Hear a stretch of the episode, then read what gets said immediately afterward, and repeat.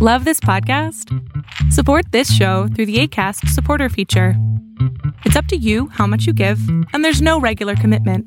Just click the link in the show description to support now.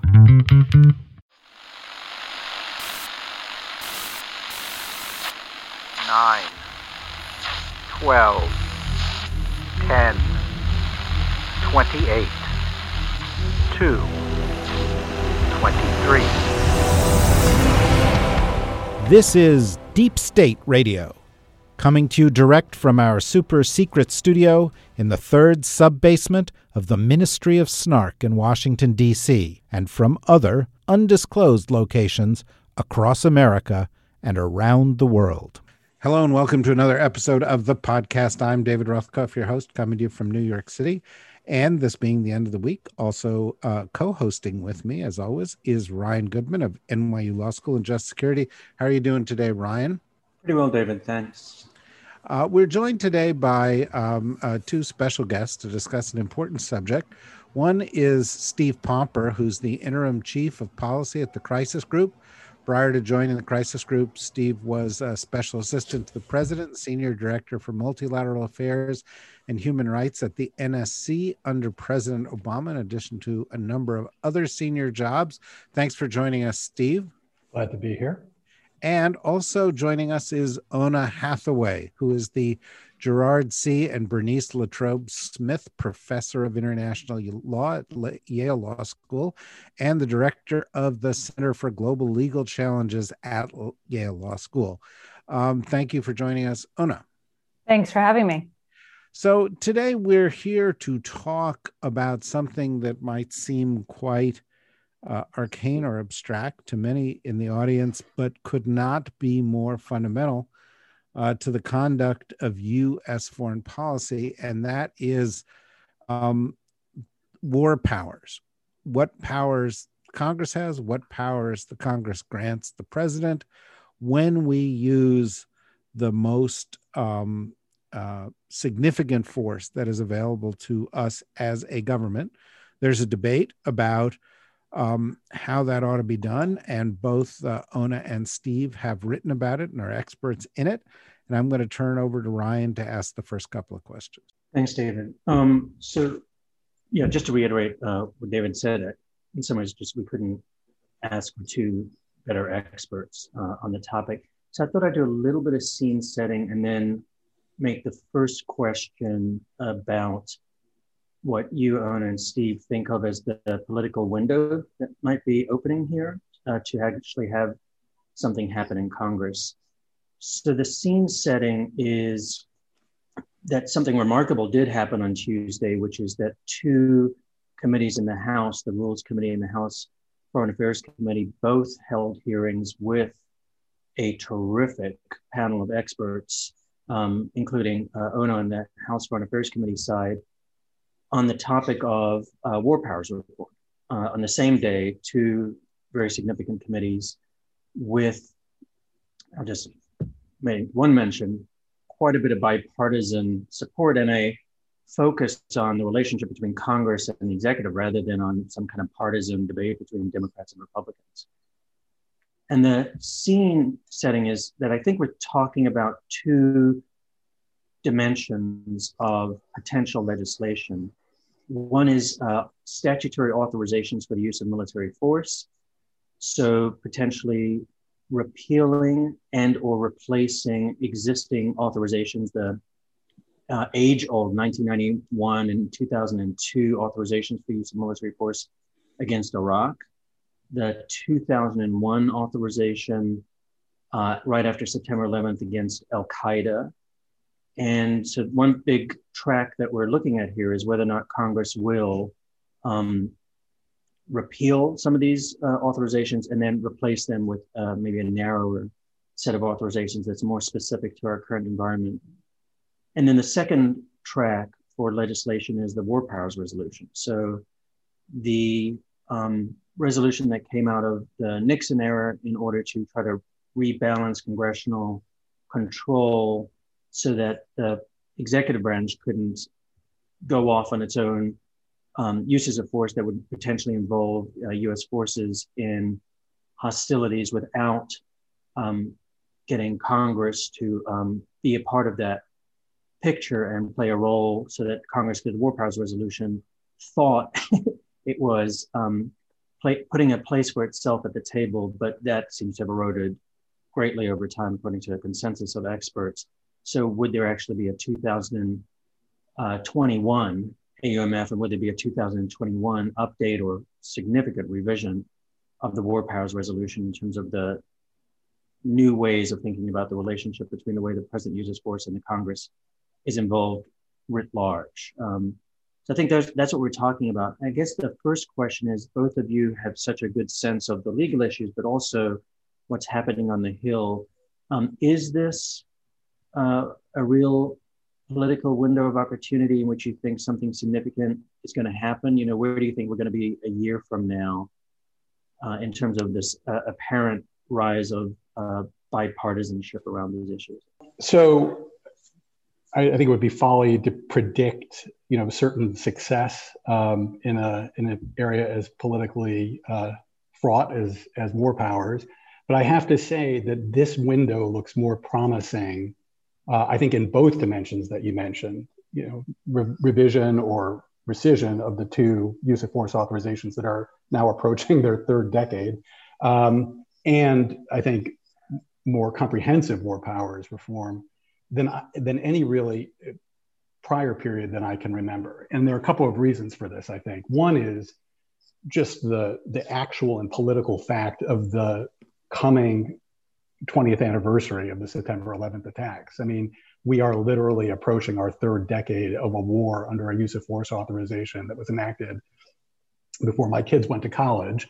Um, and that has been stretched to apply to groups that didn't exist at the time and with whom many Americans don't know are at war. So there really is, I think, a fatigue with that status quo. And I think the, the 20th anniversary is going to focus a lot of attention on that. But I think there's some broader, you know, sort of themes in play that make the, the moment ripe for the kind of reform effort that actually might bring Congress together around a, a broader approach to uh, to, to, reforming the 1973 resolution. I'll just uh, enumerate a couple of them. First of all, there is a collective national experience of poorly advised interventions that have gone very badly, some of which have been actually uh, you know, approved by Congress, but many of which haven't. And I'm thinking in particular of the Libya intervention and the Yemen intervention. Then there was the learned experience of many members of Congress trying to push back on some of those interventions in the context of, for example, Yemen, or in reaction uh, to the strike against um, General Soleimani last year, which I think a lot of people worried was going to push the United States to the brink of a very potentially dangerous war with Iran. And the, the experience that Congress had that working within the framework of the War Powers Resolution, they had virtually no tools to push back on the president.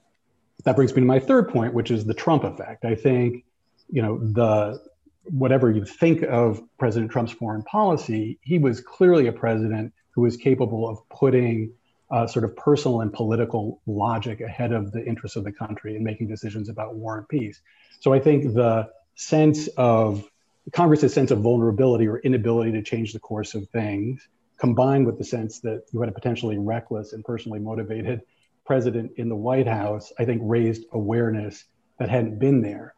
And then I think this experience of working through war powers issues in the context of Yemen, in the context of Iran, has caused members of Congress to be educated in a way they simply haven't been before about what about how the war powers resolution works and, and how it doesn't work and why it doesn't work. And so what you're seeing is a kind of interesting convergence. You're seeing, if you watch those panels, which were just extraordinary on Tuesday, a level of questioning that was incredibly sophisticated by members on both committees. You saw answers that were actually convergent among people who do not always align politically um, across both panels. Um, and I think you're starting to see a convergence of ideas around not only the fact that we need reform, but how Congress could actually achieve that reform in a way that would be meaningful. And we can talk about that later. I don't want to get into it. So I think all those things are combining to create a, a, sense of possibility that hasn't really existed, at least in any window that I can remember. Over to Oona. Yeah, I agree with all of that. Um, I, I, you know, it's it's really interesting to observe that the 2002 AUMF, um, when it was passed, only 15 of the current members of the Senate were in office, um, and only 37 of the current members of the House. So we're fighting a war that our current representatives never had a vote on, um, and they haven't taken a vote since um, on these wars. And I think a kind of an awareness that that has become um, really out of date that we have people fighting in these wars who weren't even born at the time that the wars were authorized that just there's kind of an absurdity to that and that we're increasingly seeing a stretching of these authorizations in ways that seem increasingly problematic um, and potentially dangerous and i think that has helped open the window. Also, just one more thing to add um, to what Steve said, and I think his laydown was was excellent. Is I think we can't underestimate the role um, that having Biden in office plays because it's not only the memory of Trump, but also the fact that Biden has signaled an openness to um, this uh, both AUMF reform and war powers reform um, because I think overcoming a veto from a president is near to impossible in this partisan climate. So you need a president who's at least signaling a willingness to potentially sign a revised AUMF or war powers reform, and who's okay with the idea that a revised um, set of rules might constrain his authority going forward. Um, I think that opens the door because Democrats, I think, have generally been more interested in um, making sure that Congress plays a significant role in overseeing use of military force. And Republicans, I think, find it more politically palatable to vote on limitations on the president's authority when it's a president of the other party that's in office. Um, so I think all these things do open the window um, greater than they have been in the past. I think we have to remain aware that you know the smart money is always against Congress doing anything. Um, so you know if you're if you're if you're going to put money on it, um, you probably would put money on uh, on no reform. But I agree with Steve. I think this is in the years that I've been following this, and I've been following it pretty much since uh, 2001. Um, uh, this is this is the um, most um, promising moment I've seen for reform uh, since since then, um, and so that makes me hopeful. Yeah, it is striking that, uh, for example, Alexandria Ocasio Cortez was in elementary school when this uh, this uh, current AUMF was passed. So, um, uh, and now, of course, a member of Congress. Uh, there is a convergence of a number of issues, and and Steve, you briefly touched upon this because of uh, the the issue of Trump, and that is, what power should the president have? You know, going back to a sort of question of if we had a blank sheet of paper, what power should the president have to initiate the use of force? Uh, and what power should reside with the Congress? And, um, you know, this doesn't just include, for example, uh, the authorization for the use of military force. It also ha- has carried over into discussion about the ability to launch a nuclear attack, for example. Um, what's possible? Where could we end up? You know, if if if these winds you sense that are blowing um, continue, and you know we you know we work within the practical political realities that we face. But what's what do you think's possible in this environment, Steve? First.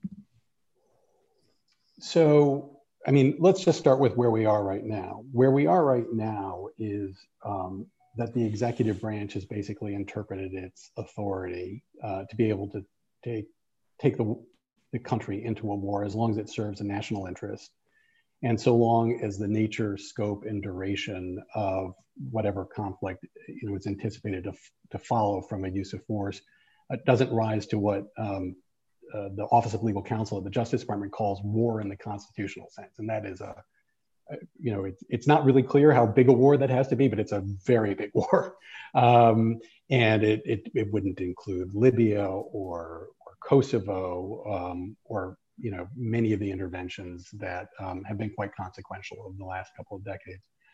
Um, in terms of how, how you could trim it back, I mean, if one were to go by the sort of strict constitutional standard, the conventional wisdom is the president has always had the authority to defend the nation. That was intended, if you look back at the you know, at the record from, from the period of constitutional convention, that was clear that there, there was an intent uh, to, to give the president the power to defend the nation and to repel sudden attacks.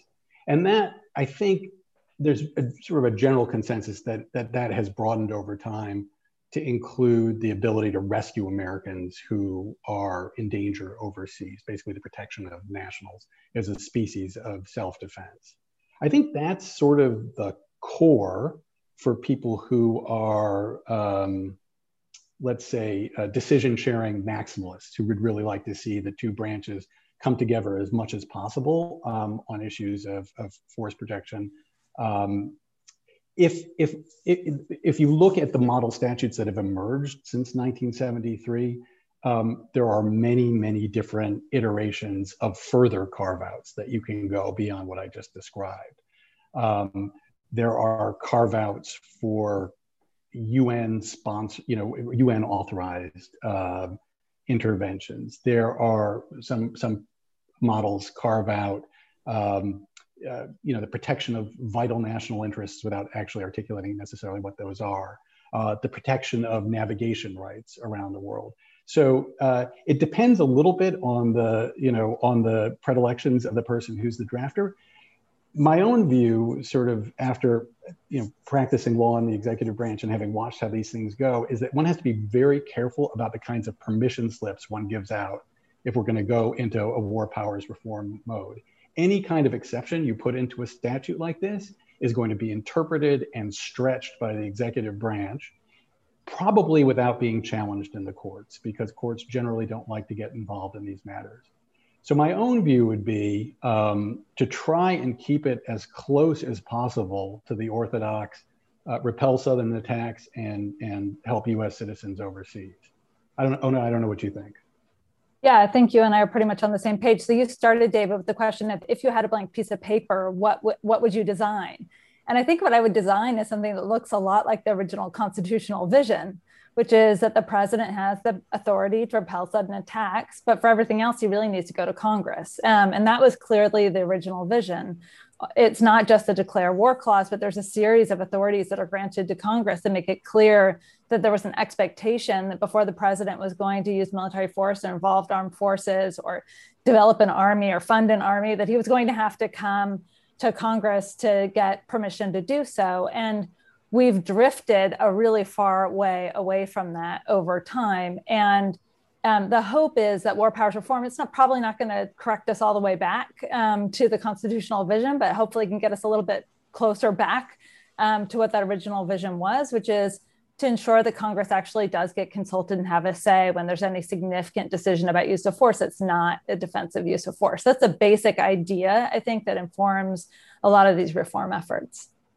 Ryan I, I'd, I'd like you to ask another question but i just want to throw in two observations of my own here. One is that um, you know repelling uh, a foreign attack, of course, has evolved over time to have different consequences, and I, I just think we need to note that you know if we include in repelling a foreign attack the ability to destroy the planet Earth, we've we've gone to a place that the framers could not have imagined, and yet that's in there, right?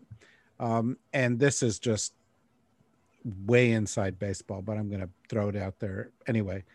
Um, to the greater extent that you allow um, president to wage war without declaring war, um, there is there are there are unexpected consequences, and we discovered one of them um, uh, in the in the not too distant past with the president of the United States when he actually aided an enemy of the United States directly and could not be charged with any of the crimes associated with aiding an enemy because the courts have determined that you can't actually be charged with, for example, treason unless the enemy is one we've declared war against.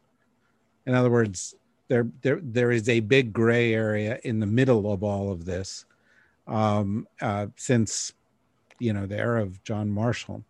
Um, and we never would have considered it. But under Donald Trump, we actually had this circumstance where you could have a president who embraced and supported and aided and abetted um, an enemy, but because we were not actually in a declared state of war, he could actually get away with it.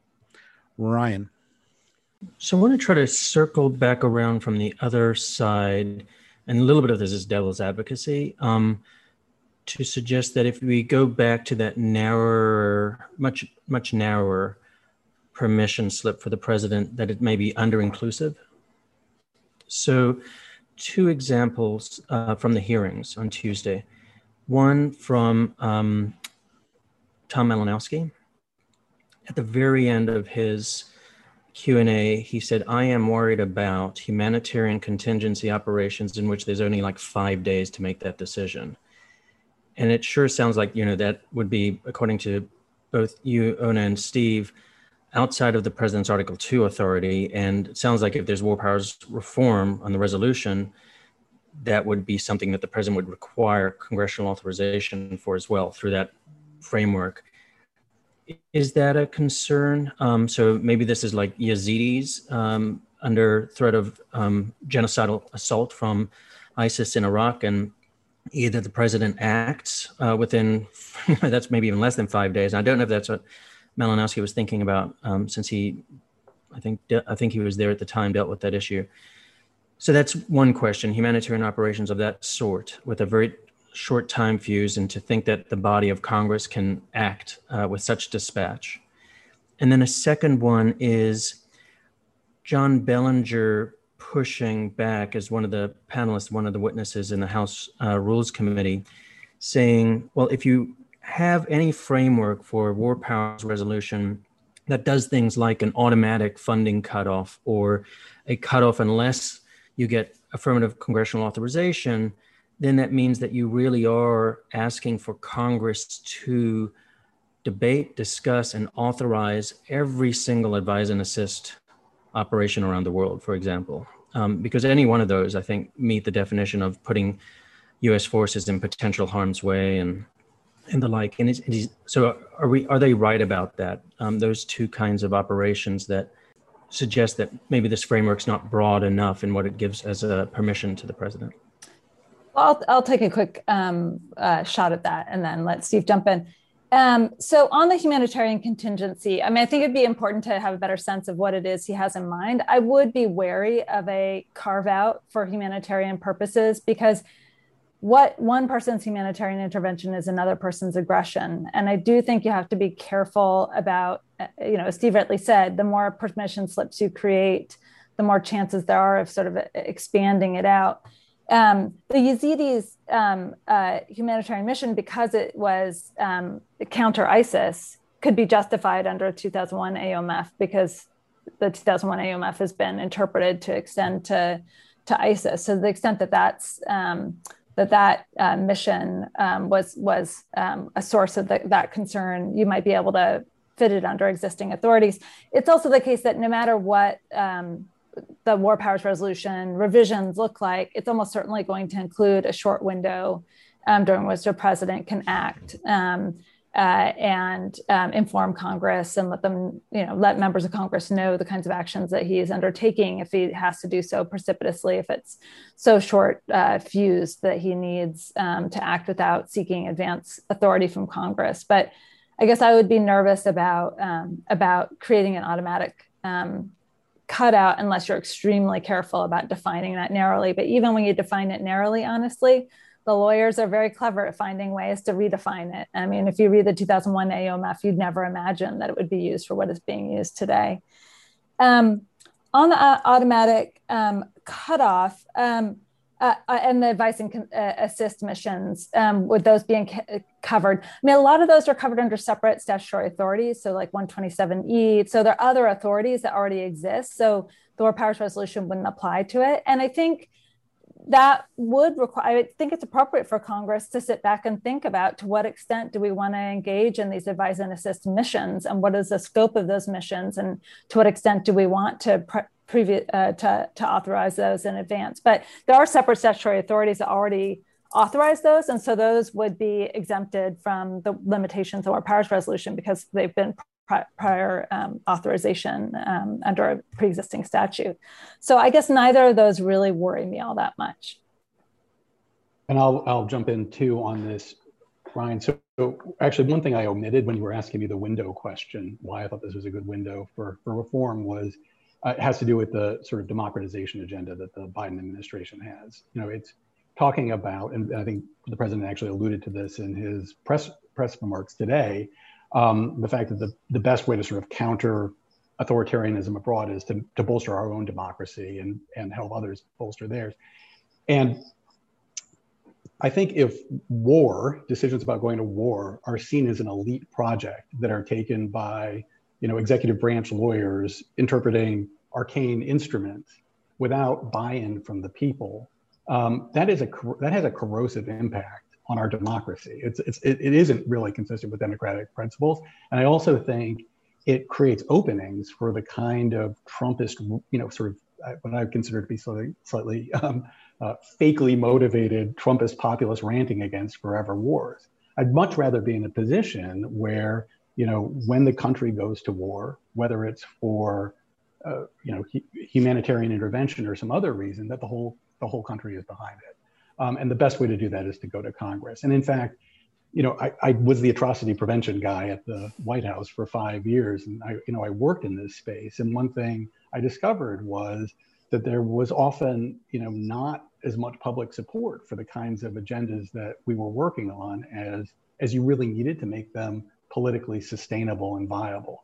So I, I you know, I respect Tom a lot, but I think one needs to sort of balance these things out. And you're probably better off if you're really thinking about a humanitarian intervention, making sure the country is fully behind you when you go into a situation like that.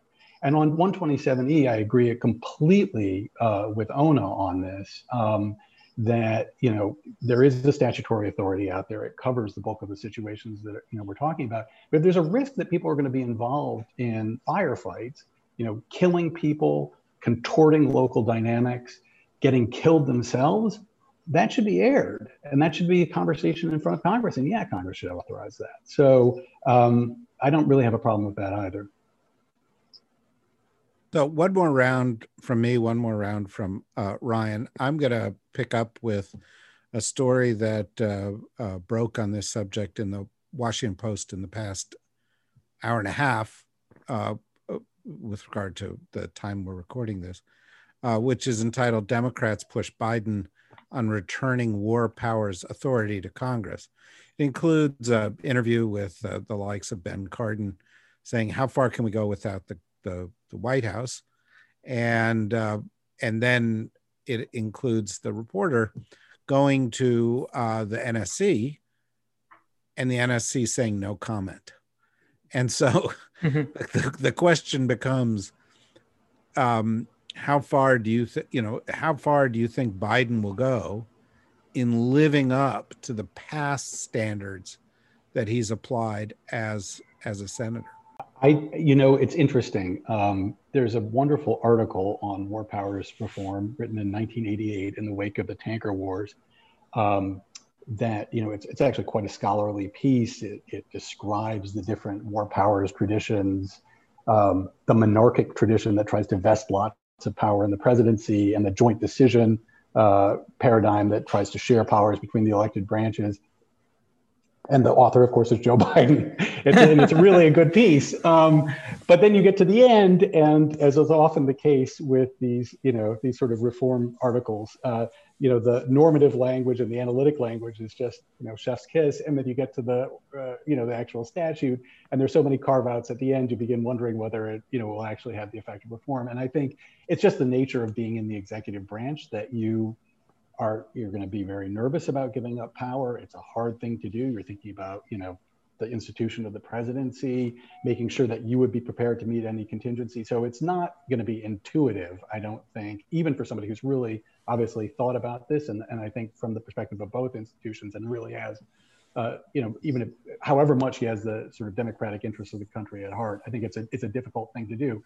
But my actual answer to your question, David, is I don't think they know yet, is my guess. I think they are probably mulling this, thinking about it, consulting inside the executive branch, really looking into the history of, of the different interventions and how things would have gone if power had been allocated differently, the risks of, you know, of, of that they're facing right now and trying to think all that through. And then there's the element of what kind of political pressure is going to mount. You know, where, where where really is Congress on this? You know, how much political risk is there? And they have to put all that together. And my guess is it's it's probably not come all together yet. I mean, they've only been in office for a little while.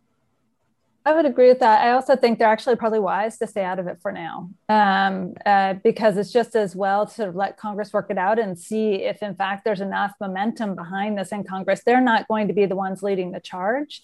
They don't want to invest political capital in it. They got too many other things that they're pushing hard. They got a big agenda, and so it's got to be coming from Congress. And so I think they're much more in receptive mode right now.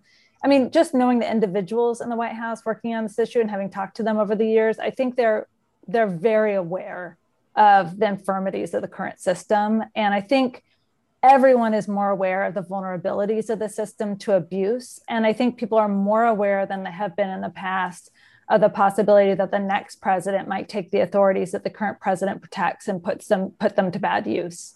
Um, and I think that the people um, working in the White House right now are acutely aware of those dangers. Um, and I think that that is going to make them more open to reforms than I think um, people in the White House have been in the past, who I think have been constantly in a defensive crouch to kind of protect the powers of the president at all costs.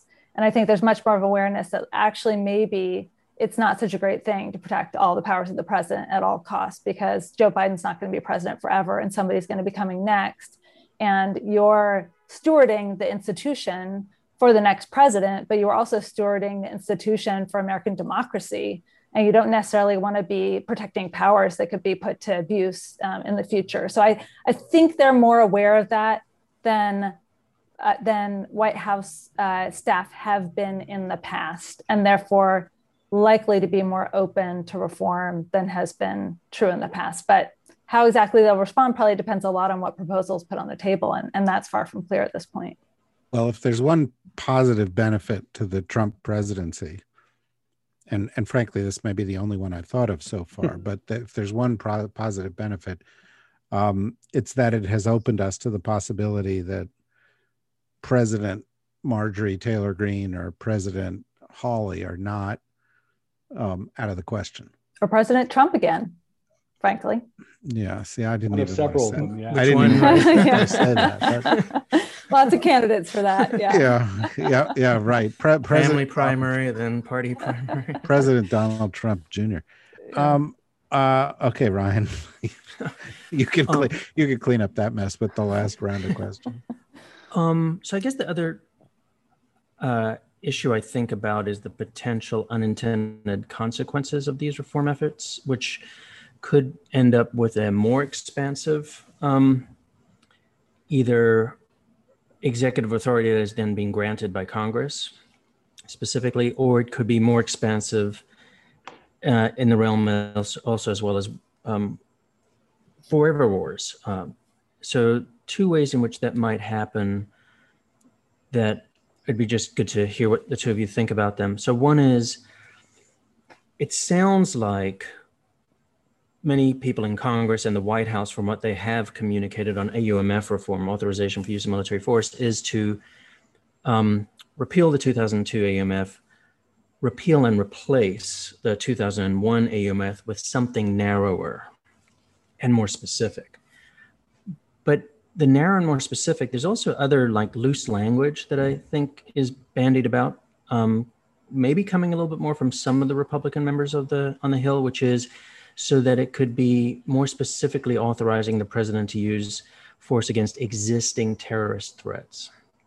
And I could imagine the, what's behind that is um, Iran, right? So that they, the, somebody's uh, Lindsey Graham, they might think um, this is an opportunity for me um, on authorizing, you know, threats against terrorist groups, and who who would that be? But Iran in his mind. And then another way of thinking of it is if the president were required to have gotten affirmative authorization from Congress for some of the more recent strikes against um, Iranian backed militia groups, what would that world look like? Right. So if Biden had to go to Congress to get backing for um, the February strike in Syria, he might have gotten it in in, in um, uh, boatloads of that? And is that really so? You might actually say that we live in a better world right now to some extent that we muddle through and a president does a one off strike and claims Article 2 authority to do it independently rather than the president actually has to go to Congress and then get an authorization to use force against an Iranian backed group. Um, that the prior administration actually said was so intermingled with Iran that they could strike Iran, uh, not just the group itself. Or the Soleimani strike. Um, imagine if Trump had actually gone to Congress and said, I want authorization to strike him, given all of the language on, on the Hill about how he's such a bad guy and it's so good that he was removed, kind of giving that legitimacy to it. But they could have given, given something more than that, just the you know patina of legitimacy to it if he had asked for it uh, potentially. So that unintended consequence, or on the other hand, you know, I could also see the answer to this question being so be it. That's democracy, right? You know, that, that, that still is abiding by our democratic principles. And if that's the will of the representatives of the people, then that is a much better, that's always going to be the better status quo, you know, the better uh, scenario, I suppose. Um, how do you all think about that kind of a question? Yeah, it, it's interesting you say that because, you know, starting in 2010, I think, maybe even earlier than that, I started writing about you know the AUMF is really old we need to replace it it's you know so so and the response i got was something very much like this which is well if it's replaced at this point it's going to be we're going to get more authority than we want. We're going to get an AUMF that's that's more expansive. And i guess to that i would say certainly at this point um, the problem is that if you have these AUMFs in place that are being interpreted in increasingly um, implausible ways and stretched to more and more um, uh, uh, distant purposes from their original purpose, as is necessary as we get further and further in time from the original um, uh, authorization. Um, you you effectively sort of wipe away whatever limits the text actually contains, and you're left with this effectively blank check. You know, maybe not completely blank, but you know, I my view is that the extension of the 2001 AUMF to ISIS was a really big stretch and probably an inappropriate one. Um, and the 2001 AUMF was being being used to justify all kinds of things. The 2002 AUMF, which says it's against it's to defend against threats posed by Iraq, and that was Saddam Hussein's Iraq. And then it gets cited for things that are just have nothing to do with that um, uh, you know, Trump in particular cited it for all, for, for purposes, including uh, the Soleimani strike, and, and seemed to be sort of hinting that it might provide authority for more extensive operations against Iran. So you're leaving these kind of loaded weapons around that you don't really know what they're going to be used for, and you're allowing them to be used for increasingly distant just of uh, purposes than for which they were originally intended, they're not really providing the limits it was originally intended. Um, and you're much better off, I think, having a new AUMF that is more specific, even if it just is um, putting in specific terms the scope of the existing fight. And then I do think it's essential it include a reauthorization requirement so that we don't get in this place of like continual drift that we have been caught in since 2001 have it reauthorized every two or three years. I prefer two years. I'd be fine with three years. You know, some kind of requirement that makes it necessary for Congress to weigh back in on a regular basis. Um, and if Congress wants to authorize the use of military force against Iran, I would argue against that. I think it's a terrible idea. I actually think it wouldn't get through Congress. I mean, it was raised in Congress, and Congress was very upset about the idea. Um, so I, I, don't think it would win, but if it did, then members of Congress would be held responsible for their decisions when that inevitably um, had the possibility of getting us embroiled in another East war. Um, so yeah, I mean, I do think democracy is is kind of the answer here, and and the American people need to be able to know what position their their representatives are taking, and their representatives need to be forced to take a position so that they can be held accountable for those decisions. Yeah, and I just I agree with that. I, think it's not democracy as an abstract principle. It's democracy as a learning tool. I mean, we really need, you know, Congress to be held accountable. Otherwise, our political institutions aren't going to get smarter about when you know when we go to war. I mean, and the Iraq, I think the fact that a lot of politicians were held accountable for the votes on the Iraq resolution in 2002 is a good case in point. I also think you know, people hold that out as an example of how you know congressional authorization isn't going to solve everything, and it, it won't solve everything.